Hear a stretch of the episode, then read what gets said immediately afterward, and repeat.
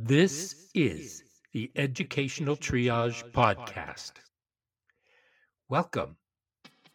We invite you to come along with us on an exploration of interviews, issues, and other exciting and relevant topics in education, especially alternative education. They say alternative education is a laboratory for mainstream education. Why?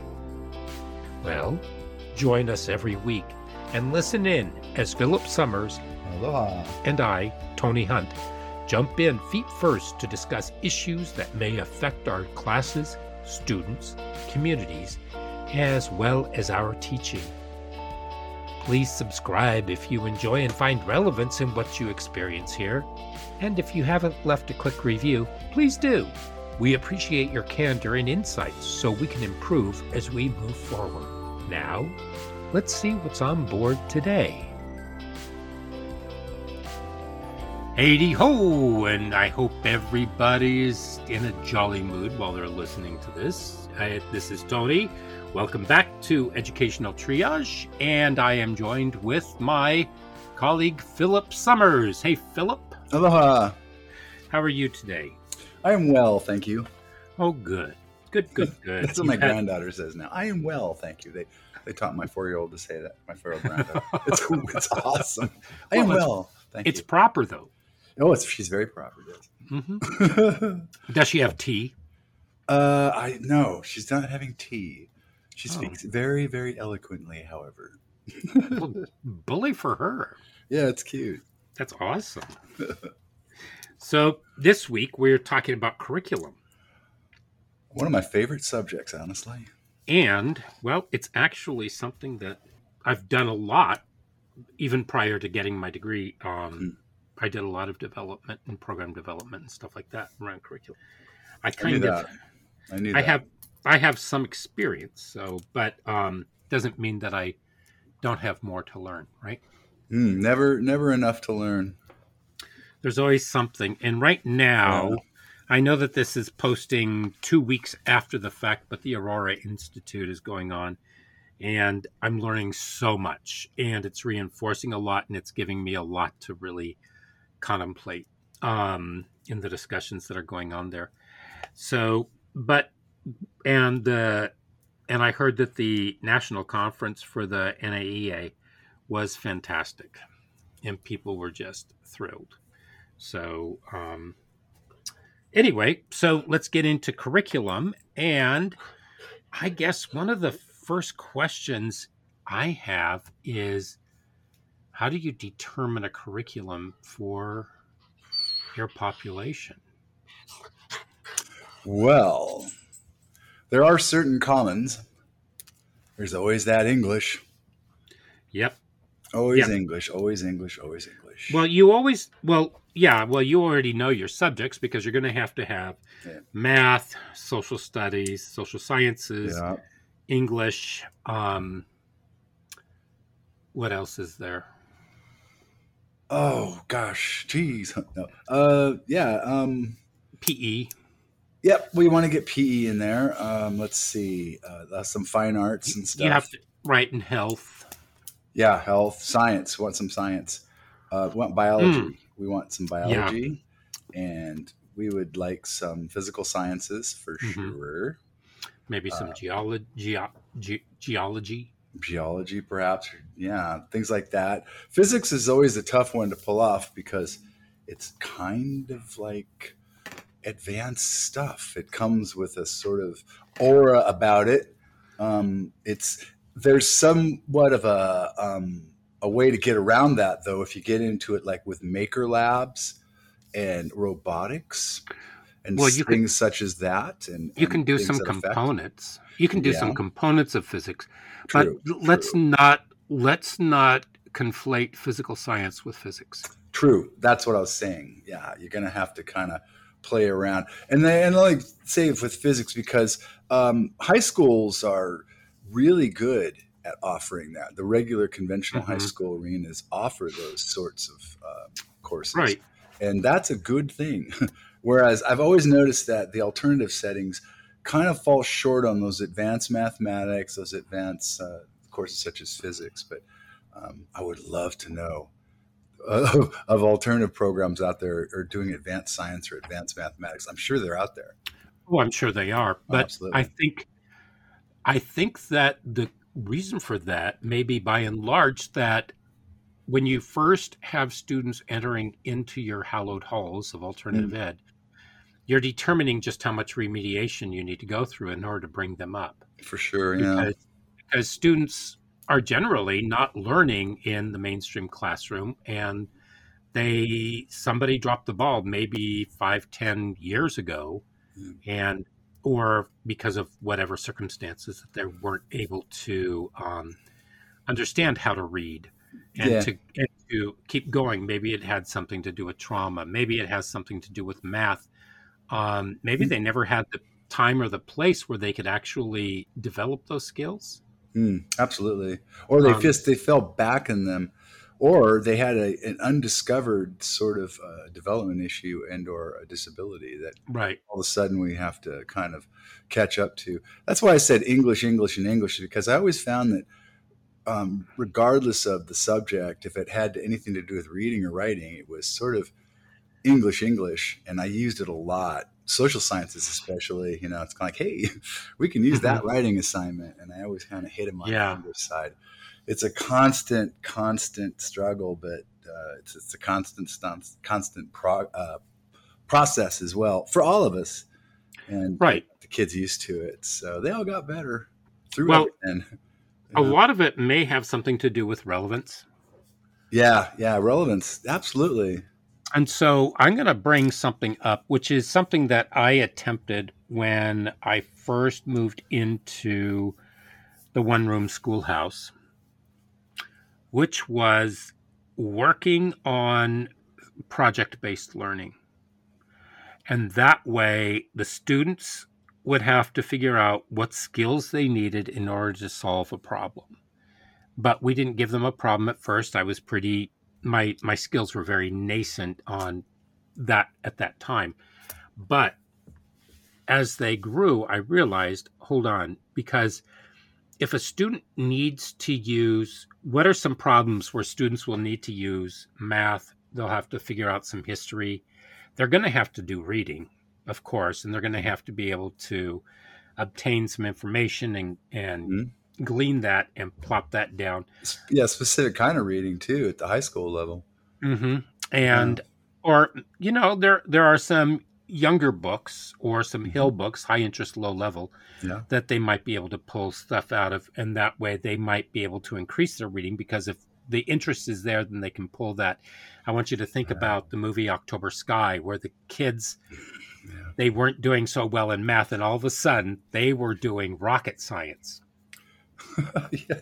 because, and it had all to do with relevance and the fact that they just loved doing it and it was hands on. All of this was happening, and that was all their own doing. And it really paid off for them. So, if we, okay, so let's say that I tell you, come up with a renewable resource for energy that can be sustainable long term. So we know that wind, let's say we know that wind power lasts for a while. But if there's no wind, then there's nothing there. So how do you, where do you get the bank? So how do you get something that might be more long term? Can you do something that maybe looks at how a leaf, let's say, can a leaf generate power?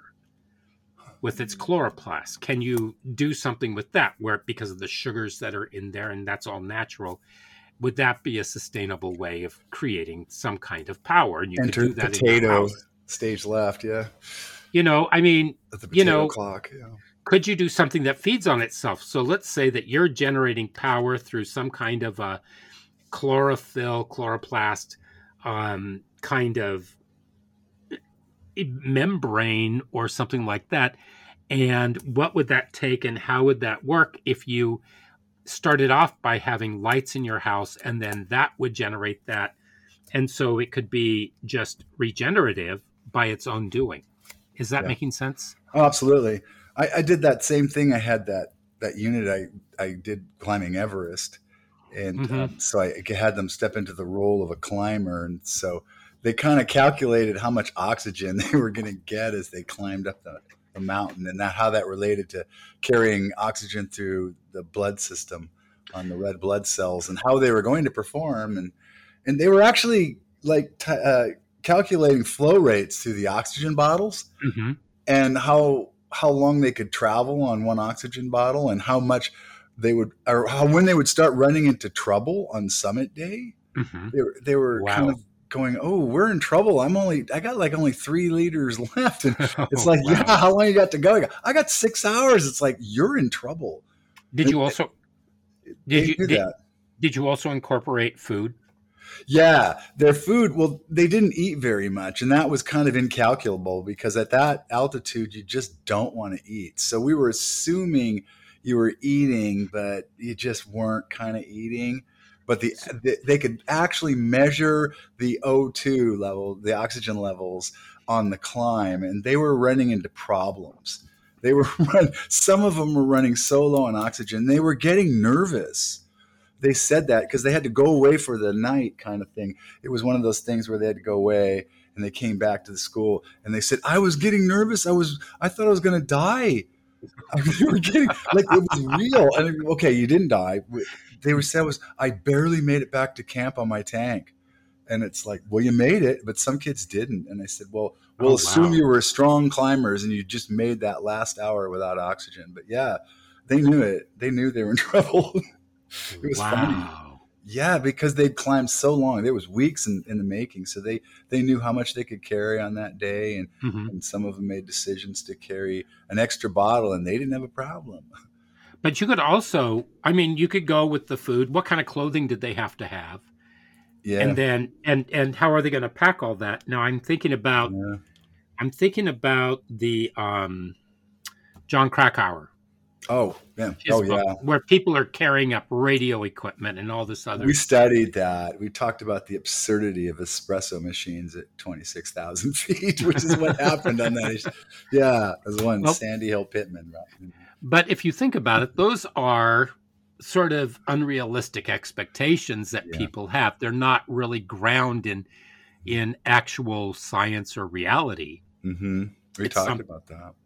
Yeah. So I think, but you know, if the kids have to do these things and they have to figure these things out and write up a report on that, and they're in charge of it, it goes back to Peter Gray from Boston, who talks about kids leading their own, sort of their own journey and doing and pacing it at their own level. They did And extra stuff too because they had assumed the role of a climber. They did little side issues, and some of them really Right. got into it, you know, Mhm. and researched the other peaks and and wanted to to do other uh, expeditions virtually, you know, Right. things like that. Just kind of a little exploration. So it's really quite cool.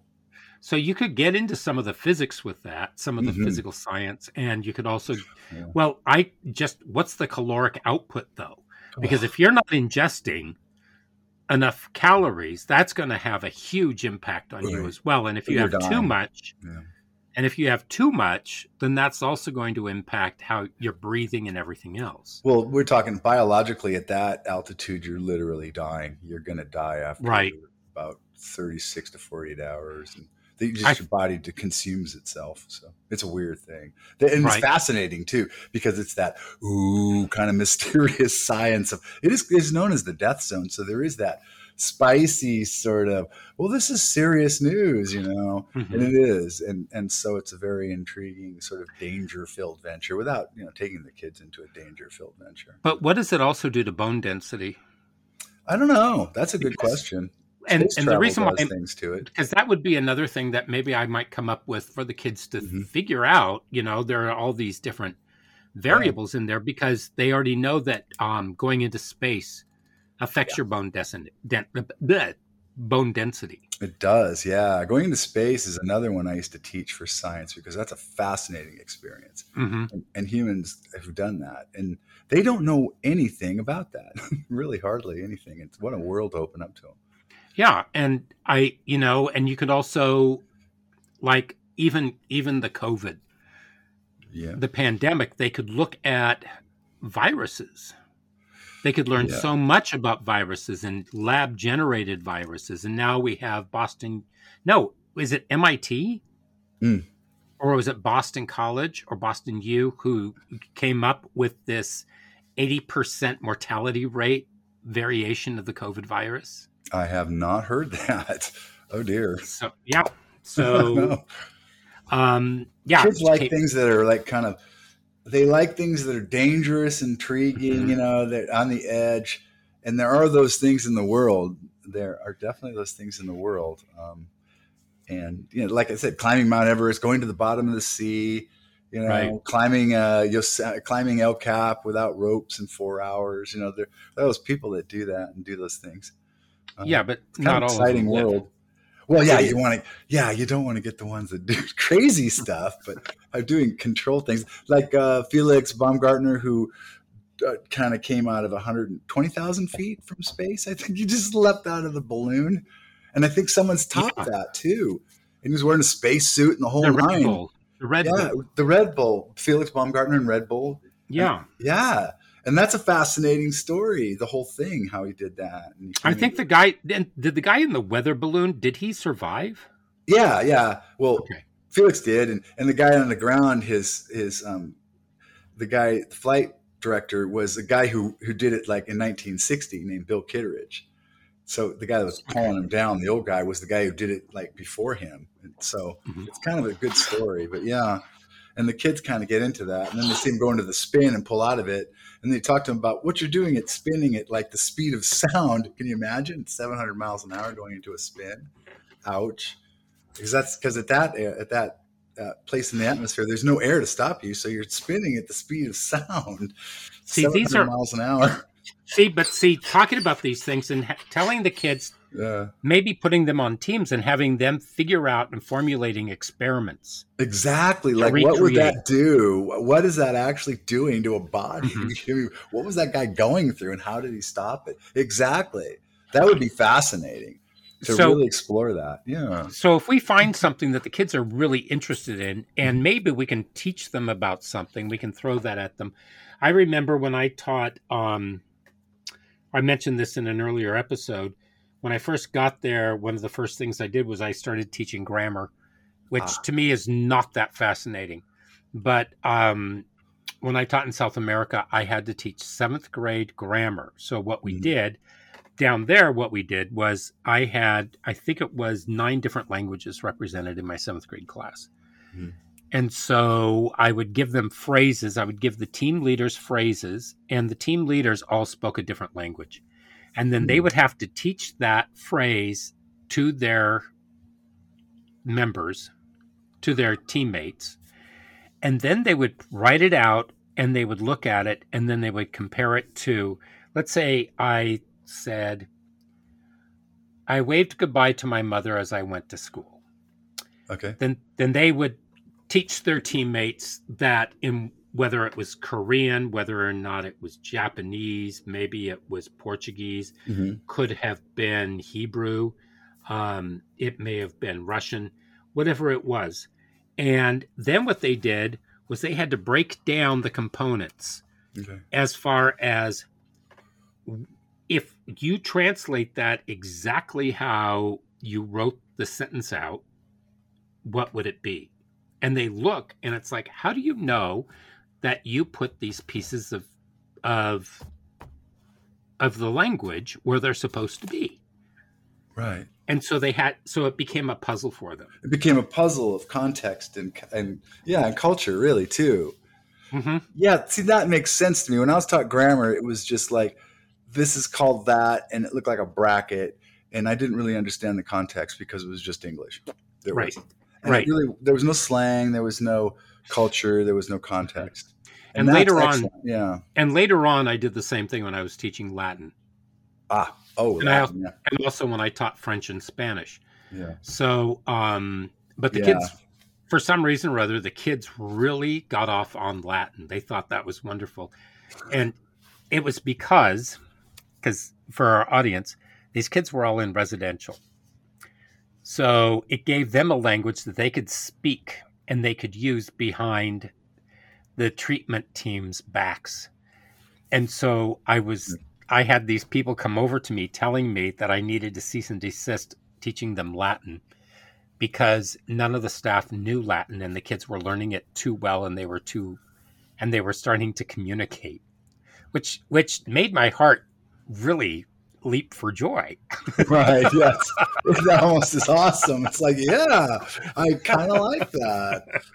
That, because, that happened in Hawaiian immersion language too.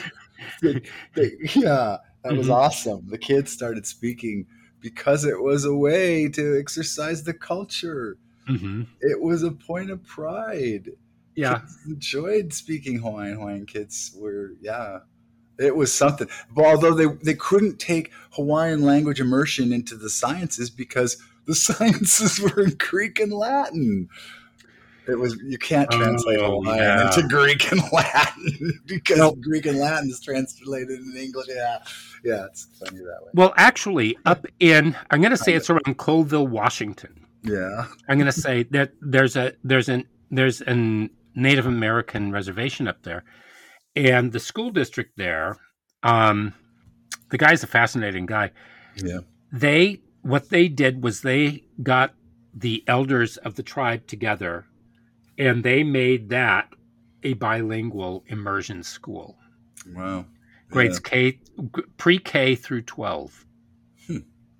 And so they they were able to work with them and they were able to get everything um, all the subjects all the subjects including math so they were able to do things and so because this also helped the tribe because they were afraid that they were going to lose their language exactly and, and now and it doesn't matter who you are in the school, you will learn that language. Yeah. So they have white kids, they have brown kids, they have the native kids all learning that language and all doing that. So it actually does a lot of real good stuff because it makes the brain learning a second language does so much development for the brain for for a for a child and even for an adult.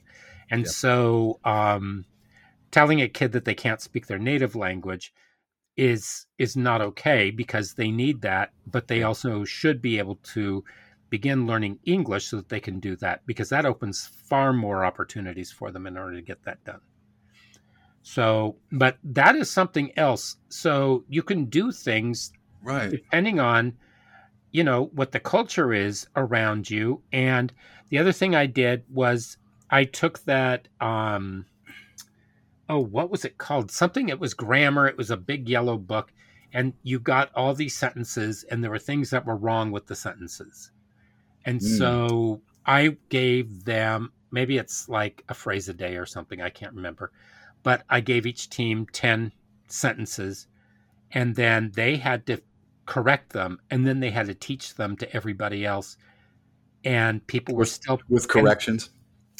Yeah, why, I had to show them the correction was and why it was corrected. Yeah, yeah. and it, which was fascinating because people were calling each other out on things right and left, and so um, yeah, I was really amazed, and the kids loved it because it was so much fun. It was so different. It but is. they like doing it. They like playing with the words. But the one thing I did discover was I did do some project based learning and I thought, okay, so three years down the line, I have a whole new group of kids, and I'm going to try to repeat this experiment. It did not work. It fell huh. flat on its face. And the reason why is because you have to read the room. Hmm. You have to read the room. So maybe this worked with that group of kids, but what's going to work with this group? So let's say, so have that's them. very true. Yeah and if they have some kind of um, investment in it where they get to help make the decision so okay so let's learn about let's That's let's a great point because it got me thinking about that i have drawers of stuff and it some of it's a big file some of it's a littler file but i have a lot of stuff and I, I don't have that file i pull out every april mm-hmm. that goes for four weeks till May that I pull out every year. I never had that. I had things that came and went, and, and like you said, you know, it's, it's this year that thing didn't work, and so I tried something different, or the kids and I came up with something new, and I started a new folder. And then, you know, like it just things evolved and folders got bigger and some folders just Mhm. stayed small. But yeah, it wasn't a go to folder every year. Yeah. So the big question too is how do how do you evaluate the students' work? Yeah, that's a good question. And so that and this is kind of like one of those weird things, especially here in Oregon, which is assessment Mhm. and whether and putting it into a rubric and doing all of that and going for instead of mastery, um, you can do proficient or you I like can do proficiency. well better. proficient to me means you can do it. I would rather have a doc. I would rather have a doctor who's not proficient but is way beyond proficiency and is above that. So um, I Well, I mean, I'm, I'm looking for, if I'm looking for C, I'm looking for Right. proficiency. Yeah. Right, like, right, yeah. right, Yeah. right, Mastery's an A. Yeah. Okay. right, and then nothing below that because Yes. that Never, never below a. C. You're still Exactly. developing. You're still Yeah. developing, and so how And let's you, make that clear too. At least in, in my grades, it's never below a C. A D is just not acceptable. Well, no, No, it just isn't No. because it's just a it's just a way of kind of not giving me an effort. It's like no, no, no, no, no. You, you can give me a C. And that's why I don't think it's fair to have kids be in grades. I think that they need to, there needs to be a litany of the different proficiencies or competencies that they need to do for each level, let's say.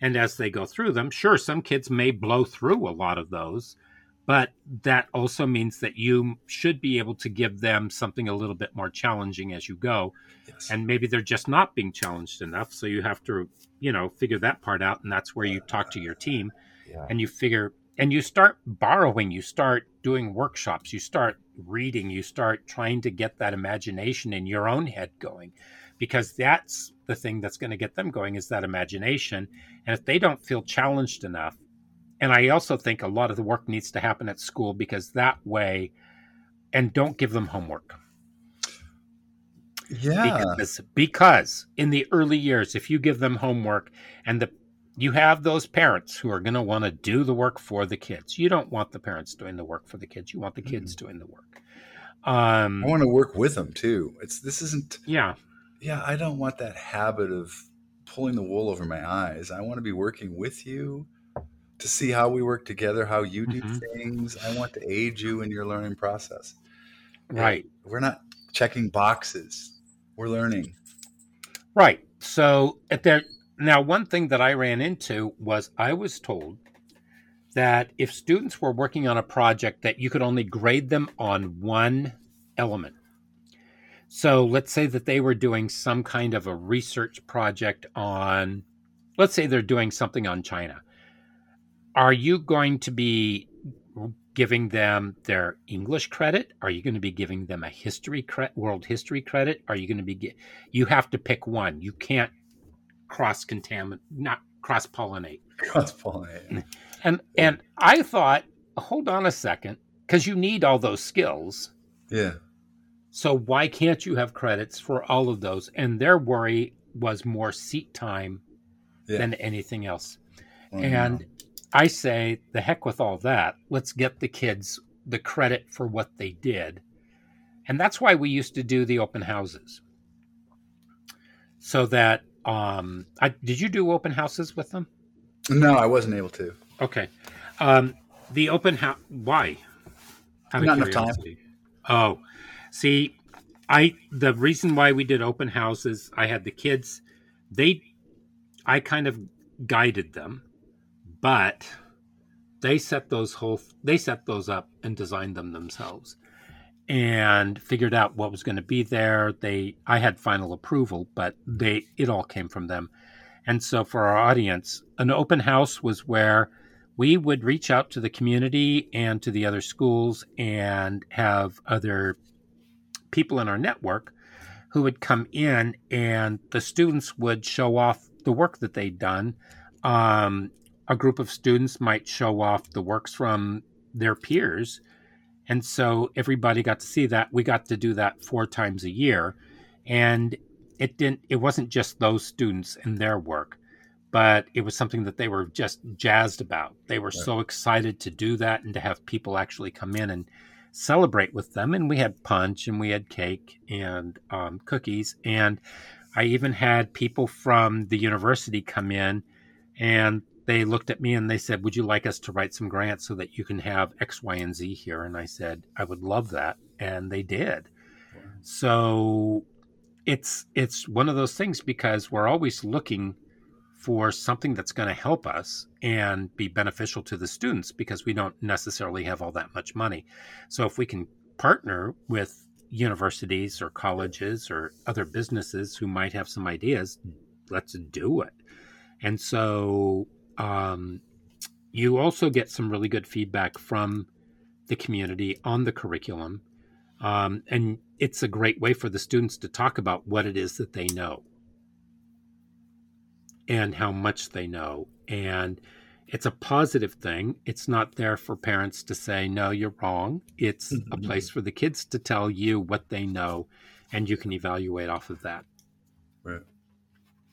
So, but um, yeah, and so that actually helped a great deal. There were times that I thought, oh my gosh, this thing is just crashing. I just don't feel good about their open house. And then people would, the superintendent would come up and say, this is the best one you've ever done. really? And I think maybe my stress levels were just really high. But something, I think that one thing that we always have to look at, though, is how do we get the students interested in what it is that we're going to do? What's how do you get them to buy in? Well, that's you know the process there. If you if the, it's something that we have to do, um, then you want to meet you want to meet them. You know, you want to make them kind of come to you too. You don't say we're going to have to do this. The only time I've ever said that we we're going to have to do this is some sort of prescribed testing and how I get yeah. them to do that is saying, I will give you credit for it. I always gave kids credit for things that they were asked to do at school. I never asked a kid to do anything that I did not give them credit for. So that was the way I enticed them. So if they had mm-hmm. to go mm-hmm. do testing, five points in, in English.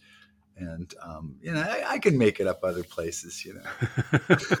but I always gave them points because it was English and you gave it, give it your best shot, really, give it your best shot and I'll give and you points. And if you pass it, I'll give you more points.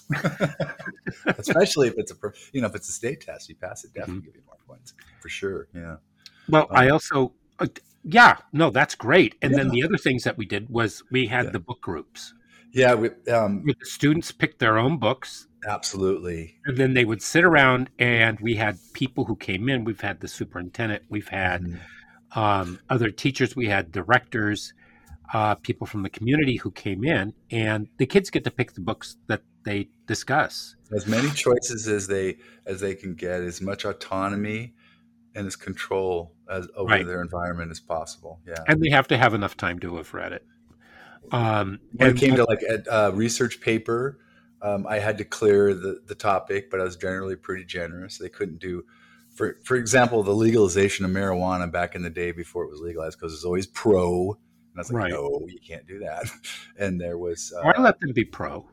I, I didn't want to because it was the same kind of thing. And abortion because it was always, you know, you know, either you were against it or for it, and it was always kind of the same thing. And I didn't want to have that one going. I said, so let's. Then I kind of steered them toward more not i wanted them to research it and change their yeah. mind perhaps even temper it or strengthen it but i didn't want them coming and going i'm going to argue this point you know, and I'm going to stand on this hill on this paper. You know, I didn't want you to do that. I wanted you to think a little bit through it. So right. I gave them other subjects. And so in that regard, they had a lot of um, leeway that way. And when it came to history, um, I kind of let them pick and choose. You know, I had them cover it, but if they really wanted to go more earlier than later, I, mm-hmm. I kind of let them do that. Generally, they wanted to go more modern, which was good.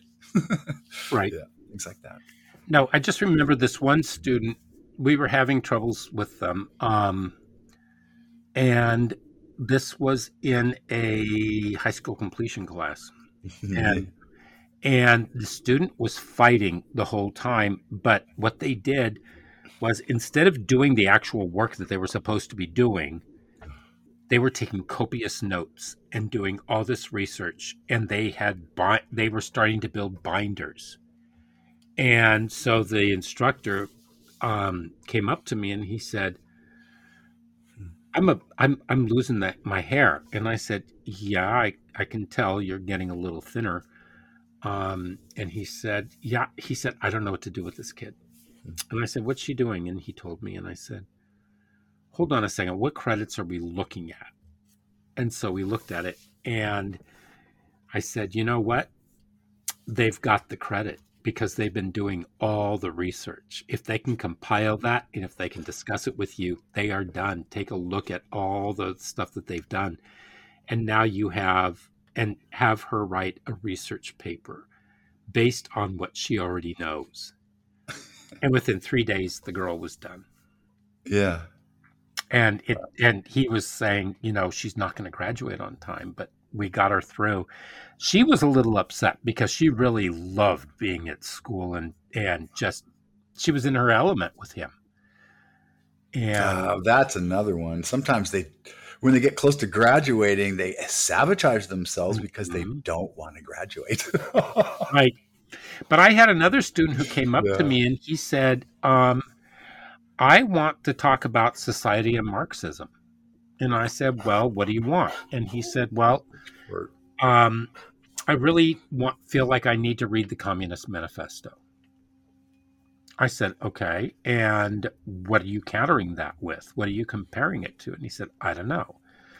And I said, Well, why don't we take a look at some of Plato's Republic? And you take Plato's Republic and you look at what are the bases of of a society. And then maybe you can also take a look at the allegory of the cave and we can discuss those. And then you take Marx and you read through that. And when you're finished with that, you can kind of compare the two. And he came up to me and he said, What have I done? He said, You are just breaking my brain. Uh, And I said, Well, I think you're intelligent enough to do it. And it took him a while and he stalled on some of it. But then all of a sudden he looked at me and he said, It's starting to make sense now. And he came up with an incredible paper. He really did, huh? Yeah. Wow, that's a lot of that's a lot of material to compare and contrast. Well, basically he was going to go with the bases. Like every society should have you need food, clothing and shelter. Yeah. Those are the three basic needs. And then how does Marxism take care of that for everybody? And does it work well for everybody? And he looked at me and he said, Well, that's a hard one. And I said, Well, you might also take a look at, at democracy and see how that works, or capitalism. And he said, Okay. And so he never got around to the capitalism, but it, it was a good one. And he came back about four years later and said, Oh, I love that project. yeah. Yeah, I could see why you would. If, if only more people would undertake that project, not just watch something on TV and go, now I know. Right. Yeah. Right. Those, well, those words are being bandied about in the wrong definitions. So, well, yeah. I think I think where we're running into problems with reading and writing is everything has come down to a text or a tweet. Yeah, that's exactly it. And I think that uh, uh, just a very surface knowledge is being passed off as as um, somewhat of being an expert, you know, a little bit of expertise, and it's not. I mean, it, it does take time to develop an expertise in something. It and does. It does take a little bit of humility to go, I don't know. well, but you know, how many homes have parents who are reading? Not their phone, but actual books. Uh, one, two. Well, I, I got. Uh... I, don't, I don't think we have a lot of parents who do that anymore. Everybody is addicted to their phone. Um, I must have. I must raise a freak family, I guess. Of oh, the well, three kid, four kids that I got, and they well, three of them have kids. Three of them, uh, yeah, almost both spouses read mm-hmm. books, or something, and they encourage reading books to their kids. So all, all five of my granddaughters read like crazy people, books and or pads. So well, I think it's weird, becoming, but yeah, it's becoming more niche, Yeah. and and the kids that do actually read books Mm. On a regular basis, those are the kids who tend not to be quite so anxious true. I think yeah. I, I, I'm not an because well they're not they're they're not so glued to their phones. I mean, if you read Jean Twenge, Yeah, and the book iGen. I mean, and you see all these other things. I can't remember um, the the names of the videos that were on Netflix and on YouTube, but about social media. It's pretty amazing what they do and and what they do to your endocrine levels and you know Yeah. everything else in the dopamine. But that would be actually that would actually be a really good project for kids to look at what is the impact of social media mm-hmm. on you and your peers realistically. Yeah what is it a good impact or is it a negative impact and how do you make it into a positive or does it need to be sort of roped in to, i don't know maybe you only get like a half an hour a day Well, there has to be some kind of awareness there. Uh, yeah definitely What is social media anyway? I don't know. It's the whole thing's kind of weird anyway. I'm not entirely sure that like older people are having a harder time than younger people because they kind of really like it.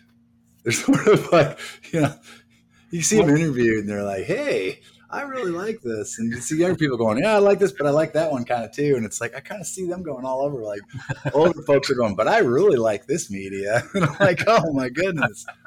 you know, they really Well- like a certain type of, you know, like a certain brand of TV or a certain like Twitter or like Truth Social or something like that. Like there's a real there's a real devotion to a certain brand of media that I don't think young people have.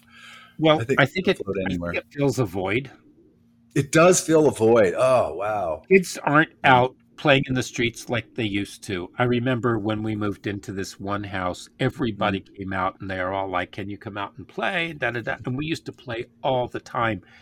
We were never indoors until dinner time, Yeah, yeah. unless it was pouring rain or snow or something like that. But um, we were always out there playing. And when we moved to this one town, uh, the first night we were there, the kids all came out and they said, "Come out and play," and so we did because we had the biggest yard. Yeah. Oh yeah, Yeah. you were that kid. Okay, yeah. Yeah, well, Biggest yard. Yay. it was a huge yard. Um, yeah, you were you were that kid. And then they used to bring over their snowmobiles to ride around in it, and then It's a big yard. it was a big. Well, yeah, it's like an acre. had- what was that? it was about. I'm gonna say. May, I think maybe it was about an acre, and we had another Okay. garage. We had another garage at the other end of it, and oh, And the funny thing is, is that I told my parents, I said, why don't you just sell that? I was only in, I was like seventh grade by the time we moved. But I said, why don't you sell that part? Can you sell that part separately from this part and make more money? And they said, no, no, no. Well, guess what happened as soon as Oh, I yeah. The people did, Sublet three exactly. times. Yeah. The people did that. yeah. So, um, but no, it's we just spent so much time outside or just involved with people that because we walked home from school. Sure, we lived in a small town, and but I also I also walked about a mile and a half, two three miles home, or rode my bicycle, and um, in other towns. So and and they don't have as many kidnappings as they used to. In fact, students are safer walking home from school today than they were back when you and I were kids. What's happening? You would never know it. You would never know it Where because do they- ADD kids go these days? I mean, they can't sit still long enough to game. well, Where Well, are they going? they need more recess. They need far more recess. No they need a lot more. De- they need time to actually work that stuff out because that's part of their processing. Tell me about it. I was that kid. I couldn't sit still. I'd be going, "Come on, you guys, go outside. I don't want to play a game. Let's go." So think about this: if there, if you have ADHD kids, Mhm. what kinds of stuff can you do that would allow for them to be more kinesthetic I'm a bike. Basketball hoop. with whatever it is that they're learning? There are sports actually, tons of sports. Yeah, Kids but you might actually doing that sort of that specializing thing, which isn't so great. But but not every kid wants to be in sports you know what i mean and they may they may be hyperactive um, i think that the phones and the computers and all this other stuff tends to do that because it has this funky effect on the brain you might. I'm not But- sure. you know how do you how do you get kids to be more interactive how do you get them to do things and maybe they can come up with some ideas um I do are- think that if kids are more active, then they're more involved. They're more involved. They're more involved with each other. I think if kids are more like zapped into their TV screens or their computer screens, they're not going to be involved with anybody much else besides what they're interacting with in the screen itself. I've seen that so much. Even when they're sitting next to each other, it's kind of like the screen. yeah maybe that's a maybe that's something else that we need to investigate Yeah, I don't um, know. Screens kind of get the focus, and then they become like the two-dimensional flat world of attention, and then no one really interacts with the three-dimensional world of out here. Right, right. I think what I would do is I would redirect them from the screens and not let them use computers, have them Yeah. use as many books, except everything has become so digitized. Yeah, I mean, if you need to use it, like use it for a video for research or something, make it as tactile as possible. Oh, bring It yeah. out, bring it out here to the world, or take yourself someplace out of the classroom. That's the best thing too. Just get out of those classrooms and go Mhm. do something. Yeah. And and get rid of the phones. Make get Yes. the phones out of their hands. Oh yeah, especially if you go Yeah. out in public. I Yeah, because because when we talked about interviews and whether or not they were appropriate for the program or whatever, and maybe you can identify them for some other program. Um, yeah, you might even make telephones you might make their cell phones something that go away and that they only have so much time during the day that they can actually access it if the parents need to call the parents can call the office or they can you know something else i did have one parent who the kid would sit there and text his mom that i was being mean to him because I would tell him that he needed to get to work. And he said, I don't have my books. And I said, Well, where are they? At home. And so I would give him his books, and then he wouldn't want to do it. And all of a sudden, his mother would be standing in my doorway. and it's like, What are you doing here? She said, Why are you being mean to my child? what? I'm not. I want your kid to get the work done. My son left his stuff at home. Well, could you go get it? I don't have time for that. Well, how did you have time to come here? I thought you were working. Holy cow, It was it was really screwed up. So um that is really screwed up. I don't I don't want to go any further than that. What are you doing Um, here? Leave now, please. She would be there on a moment's notice. I have no idea how she got any work done. But um Ooh. Talk about helicopter parent. yeah. she was just like right outside the door. Oh, it was amazing. Oh, My wow. son can do no wrong. And I'm thinking, okay. And then you have just the opposite where the parents are like, oh, please just keep them in school all day. Give them a rest. Do they have to come home tonight? Yes. Gosh, they be nice. My child won't go to school. I had to call the cops to get them to take her to school. Yes, I've seen. I've had those parents too. It's like your son and our daughter are wonderful people. What is wrong with you? It's like, gosh, It's- yeah, it's something. It's yeah, weird. But anyway, but I think that if you if they have an investment in everything, and curriculum is a really hard one to to figure out. Mhm. but you can't just have a one size fits all and so you're going to have to have something that is personalized you're going to have to have an individualized learning plan for each student to figure out what it is that they're going to want to do yeah, I think so too. um, and maybe you can do that in the projects and maybe have them come up with something and maybe you can partner them up with somebody else you might want to do some class wide stuff where the kids do have to interact and you have some projects like the everest project would be a great one Yeah, that really worked for everybody. And they all took a um, role. yeah, and you guys communicated with the people on Everest too, right? Yeah, we followed them and sent them emails, and they sent back dispatches, and it was cool when they could. They were personalized, but most of the time they were generalized. Yeah. You know, hey world, we're here. But sometimes they're, hey, you guys, we're thinking of you, which was really cool when they did Wow. that. Yeah. yeah. That's amazing stuff. Yeah. So anyway, so I think that will conclude this week's episode. works for me. Okay, and then next week we're going to take a look at funding. Oh, everybody's looking for funding. Everybody's looking for funding. And we're going to take a look at a couple of other things. So until that time, please subscribe, leave us some feedback, give us a review. If you've been here for a while, come on, give it to us. Let us know what your thoughts are, and we will see you again next week. Until then, adios. Aloha.